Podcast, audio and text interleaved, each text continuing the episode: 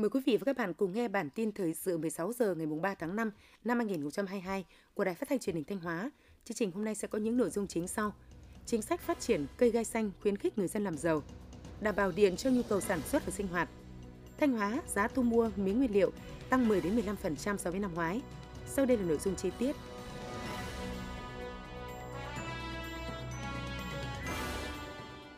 Với lợi nhuận đạt trên dưới 100 triệu một hecta mỗi năm, cây gai xanh đang đem lại thu nhập cao hơn so với một số cây trồng khác trên địa bàn Thanh Hóa. Ngày 26 tháng 4 năm 2021, Hội đồng Nhân dân tỉnh cũng đã ban hành nghị quyết số 385 về cơ chế chính sách phát triển cây gai xanh nguyên liệu trên địa bàn tỉnh Thanh Hóa giai đoạn 2021-2023 nhằm hỗ trợ người dân chuyển đổi cây trồng gắn sản xuất với chế biến đem lại hiệu quả kinh tế cao. Theo nghị quyết số 385 của Hội đồng Nhân dân tỉnh về việc ban hành cơ chế chính sách hỗ trợ phát triển cây gai xanh nguyên liệu trên địa bàn tỉnh Thanh Hóa giai đoạn 2021-2023, doanh nghiệp, hợp tác xã, hộ gia đình, cá nhân trồng cây gai xanh thuộc phạm vi vùng nguyên liệu phục vụ nhà máy sản xuất sợi gai An Phước sẽ được hỗ trợ một lần 10 triệu đồng một hecta, hỗ trợ một lần 50% chi phí mua giống cây gai xanh được Bộ Nông nghiệp và Phát triển Nông thôn công nhận lưu hành, nhưng tối đa không quá 10 triệu đồng một hecta đối với doanh nghiệp hợp tác xã, tổ hợp tác và không quá 10 triệu đồng trên 0,1 hecta đối với hộ gia đình cá nhân trồng cây gai xanh. Ngoài ra, tổ chức cá nhân trồng cây gai xanh từ 5 hecta trở lên còn được hỗ trợ 5 triệu đồng một máy tước vỏ cây gai. Nghị quyết số 385 của Hội đồng Nhân dân tỉnh đi vào cuộc sống, thúc đẩy phát triển 6.000 hecta diện tích cây gai xanh theo quy định, đáp ứng đủ nguyên liệu của nhà máy sản xuất sợi gai An Phước như cam kết của tỉnh, đồng thời góp phần chuyển dịch cơ cấu cây trồng, đưa cây trồng có giá trị kinh tế cao vào sản xuất, tạo niềm tin đối với các nhà đầu tư khi đầu tư vào nông nghiệp trên địa bàn tỉnh Thanh Hóa.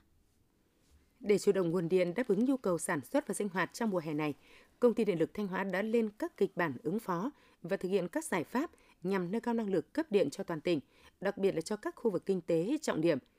Từ đầu năm 2022 đến nay, Công ty Điện lực Thanh Hóa đã ký thỏa thuận điều chỉnh phụ tải được với 172 khách hàng có sản lượng tiêu thụ điện lớn từ 1 triệu kWh một năm trở lên. Qua đó, các khách hàng tiết kiệm được khoản chi phí đáng kể cho sản xuất và giảm áp lực cho ngành điện trong giờ cao điểm. Theo tính toán của Công ty Điện lực Thanh Hóa, cao điểm mùa hè năm 2022, công ty sẽ điều tiết phụ tải từ 230 đến 300 MW.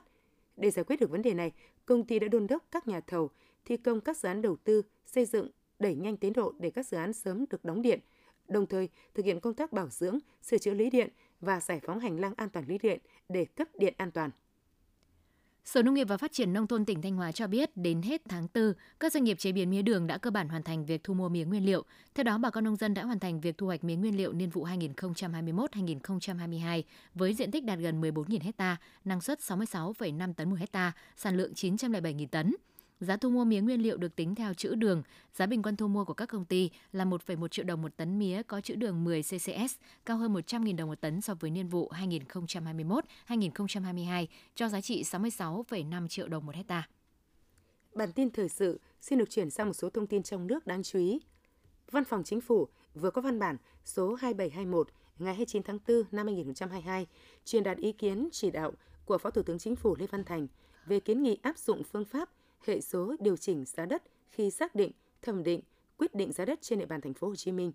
Cụ thể, Phó Thủ tướng giao Bộ Tài nguyên và Môi trường chủ trì phối hợp với Ủy ban dân thành phố Hồ Chí Minh và các bộ ngành khác có liên quan nghiên cứu các bất cập tồn tại trong việc thực hiện các phương pháp định giá đất trên địa bàn thành phố để có giải pháp khắc phục xử lý. Trước đó, Ủy ban dân thành phố Hồ Chí Minh kiến nghị Thủ tướng Chính phủ chấp thuận cho thành phố Hồ Chí Minh xây dựng và ban hành hệ số điều chỉnh giá đất phù hợp với tình hình thực tiễn trên địa bàn thành phố, trình Hội đồng nhân dân thành phố Hồ Chí Minh thông qua. Trên cơ sở đó, Ủy ban dân thành phố Hồ Chí Minh ban hành hệ số điều chỉnh giá đất, tính tiền sử dụng đất, tiền thuê đất đối với tất cả các khu đất, thửa đất không phân biệt giá trị, tính theo bảng giá đất trên 30 tỷ đồng hay dưới 30 tỷ đồng, thay vì phải thực hiện thuê đơn vị tư vấn để xác định giá đất cụ thể theo các phương pháp thẩm định giá. Bộ Xây dựng cho biết trong quý 1 năm 2022, tỷ lệ lấp đầy các khu công nghiệp phía Bắc duy trì ở mức 80%. Tuy nhiên, giá thuê đất và nhà xưởng không có biến động. Giá thuê đất công nghiệp trung bình đạt 109 đô la Mỹ trên một mét vuông trên một chu kỳ thuê, giảm nhẹ so với quý trước nhưng tăng 9,2% so với cùng kỳ năm 2021. Tại khu vực phía Nam, tỷ lệ lấp đầy các khu công nghiệp ở mức 85%. Giá thuê trung bình là 120 đô la Mỹ một mét vuông trên một chu kỳ thuê, tăng 9% so với cùng kỳ năm 2021 nhờ vào làn sóng đầu tư nước ngoài mới vào Việt Nam sau khi Việt Nam tái mở cửa nền kinh tế và nhu cầu mở rộng sản xuất của những doanh nghiệp hiện hữu. Theo thông tin từ Bộ Giao thông Vận tải cho biết, Cục Quản lý Xây dựng và Chất lượng Công trình Giao thông đã thẩm định, chấp thuận được gần 620 km hồ sơ cọc giải phóng mặt bằng cao tốc Bắc Nam giai đoạn 2 đạt 85%, trong đó đã bàn giao cho các địa phương được gần 425 km. Đối với các đoạn còn lại với chiều dài khoảng 109,4 km, các ban quản lý dự án sẽ trình để Cục Quản lý Xây dựng và Chất lượng Công trình Giao thông thẩm định, trình Bộ Giao thông Vận tải chấp thuận trước ngày 30 tháng 6 năm 2022. Đáng chú ý, trong 12 dự án thành phần cao tốc Bắc Nam giai đoạn 2, hiện tại một số dự án đã gần như hoàn thành việc bàn giao hồ sơ cọc giải phóng mặt bằng. Tính chung 4 tháng năm 2022, tổng kinh ngạch xuất nhập khẩu hàng hóa đạt 242,19 tỷ đô la Mỹ, tăng 16,1% so với cùng kỳ năm 2021, trong đó xuất khẩu tăng 16,4% và nhập khẩu tăng 15,7%. Việt Nam ước tính xuất siêu 2,53 tỷ đô la Mỹ. Tin từ Tổng cục Thống kê cho biết tổng mức bán lẻ hàng hóa và doanh thu dịch vụ tiêu dùng tháng 4 năm 2022 ước đạt 455,5 nghìn tỷ đồng, tăng 3,1% so với tháng trước và tăng 12,1% so với cùng kỳ năm 2021. Với sự khởi sắc trong tháng 4, tính chung 4 tháng đầu năm 2022, tổng bước bán lẻ hàng hóa và doanh thu dịch vụ tiêu dùng cả nước ước đạt 1.777,4 nghìn tỷ đồng, tăng 6,5% so với cùng kỳ năm trước. Nếu loại trừ yếu tố gia tăng, giá tăng từ 4,3%, cùng kỳ năm 2021 tăng 7,2%. Giá xăng ngày 4 tháng 5 dự kiến tiếp tục tăng theo đà thế giới. Nếu cơ quan quản lý không trích lập quỹ bình ổn, giá xăng trong nước có thể tăng từ 500 đến 600 đồng một lít. Theo quy định của Bộ Giáo dục Đào tạo, từ ngày 4 tháng 5 đến ngày 13 tháng 5 là khoảng thời gian học sinh trên cả nước đăng ký dự thi tốt nghiệp trung học phổ thông năm 2022. Trong quá trình ghi phiếu đăng ký dự thi, Bộ Giáo dục Đào tạo lưu ý để được xét công nhận tốt nghiệp trung học phổ thông, học sinh học chương trình giáo dục trung học phổ thông phải dự thi 4 bài, gồm 3 bài thi độc lập là toán ngữ văn ngoại ngữ và một bài thi do học sinh tự chọn trong số 2 bài thi tổ hợp khoa học tự nhiên và khoa học xã hội. Còn học viên học chương trình giáo dục thường xuyên chỉ phải dự thi 3 bài, gồm 2 bài thi độc lập là toán ngữ văn và một bài thi do học viên tự chọn trong số 2 bài thi tổ hợp khoa học tự nhiên hoặc khoa học xã hội.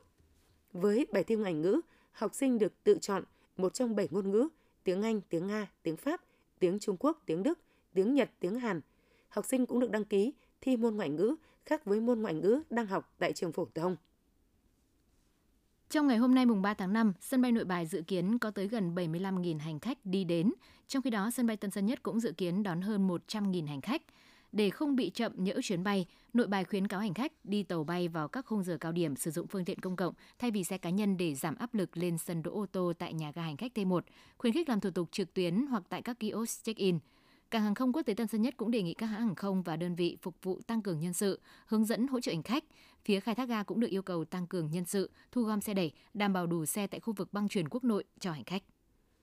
Trong kỳ nghỉ lễ 30 tháng 4 và mùng 1 tháng 5 năm 2022, tỉnh Long An thu hút trên 35.000 lượt khách du lịch, tăng hơn 20% so với cùng kỳ. Đây là tín hiệu khả quan sau thời gian dài bị ảnh hưởng bởi dịch bệnh. Một số địa điểm đón lượng khách tham quan đông là du lịch văn hóa, thể thao Phước Lộc Thọ ở huyện Đức Hòa, khu phức hợp giải trí Khang Thông, công viên nước Dino Water Park. Bên cạnh đó, các khu di tích lịch sử văn hóa và bảo tàng tỉnh cũng đón hàng ngàn lượt khách đến tham quan, tìm hiểu văn hóa lịch sử. Cơ quan chức năng tỉnh thường xuyên thanh kiểm tra việc đảm bảo vệ sinh an toàn thực phẩm, vệ sinh môi trường tại những nơi đón khách du lịch, đảm bảo cung cấp các dịch vụ theo đúng giá niêm yết.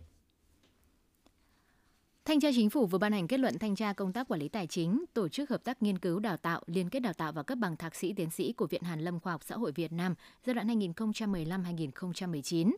Thanh tra Chính phủ chỉ ra một số vi phạm như quy trình đào tạo thạc sĩ thiếu quy định chi tiết về đối tượng, điều kiện dự thi, điều kiện bảo vệ luận văn, thâm niên công tác, thiếu quy định về trình độ ngoại ngữ trước khi bảo vệ luận văn, không ban hành chương trình đào tạo trình độ tiến sĩ. Đặc biệt tại chương trình đào tạo thạc sĩ của Học viện Khoa học Xã hội thiếu nội dung về chuẩn đầu ra của từng chuyên ngành, còn trường hợp giảng viên hướng dẫn vượt học viên về cùng thời gian, học viên đăng ký ngành này nhưng lại được cấp bằng của ngành khác. Từ đó, Thanh tra Chính phủ đã kiến nghị với Thủ tướng Chính phủ chỉ đạo kiểm điểm, làm rõ trách nhiệm của tập thể lãnh đạo Viện Hàn Lâm Khoa học Xã hội Việt Nam qua các thời kỳ trong giai đoạn 2015-2019, yêu cầu Học viện Khoa học Xã hội bổ sung đầy đủ quy trình đào tạo, kiểm tra làm rõ những trường hợp tẩy xóa, sửa chữa trên sổ cấp phát văn bằng, xử lý theo quy định nếu có sai phạm. Theo dự báo của Trung tâm Dự báo Khí tượng Thủy văn Quốc gia, năm 2022 có khả năng xuất hiện bão mạnh trái quy luật với khoảng 10 đến 12 cơn bão và áp thấp nhiệt đới hoạt động trên khu vực Biển Đông, trong đó có từ 4 đến 6 cơn ảnh hưởng trực tiếp đến đất liền. Ngoài ra, theo nhận định của Tổ chức Khí tượng Thế giới, năm 2022, cường độ các cơn bão mạnh hơn, thời gian kéo dài, gây mưa nhiều hơn khi đổ bộ và các tháng mùa đông sẽ tương đối nóng. Tuy nhiên, qua diễn biến thiên tai từ đầu năm đến nay, có thể thấy thiên tai năm 2022 sẽ tiếp tục diễn biến hết sức phức tạp và dị thường. Tổng thiệt hại do thiên tai gây ra từ đầu năm đến nay ước tính lên tới 2.400 tỷ đồng. Quý vị và các bạn vừa theo dõi bản tin 16 giờ của Đài Phát thanh và Truyền hình Thanh Hóa. Mời quý vị cùng tiếp tục đón nghe chương trình tiếp theo của đài chúng tôi.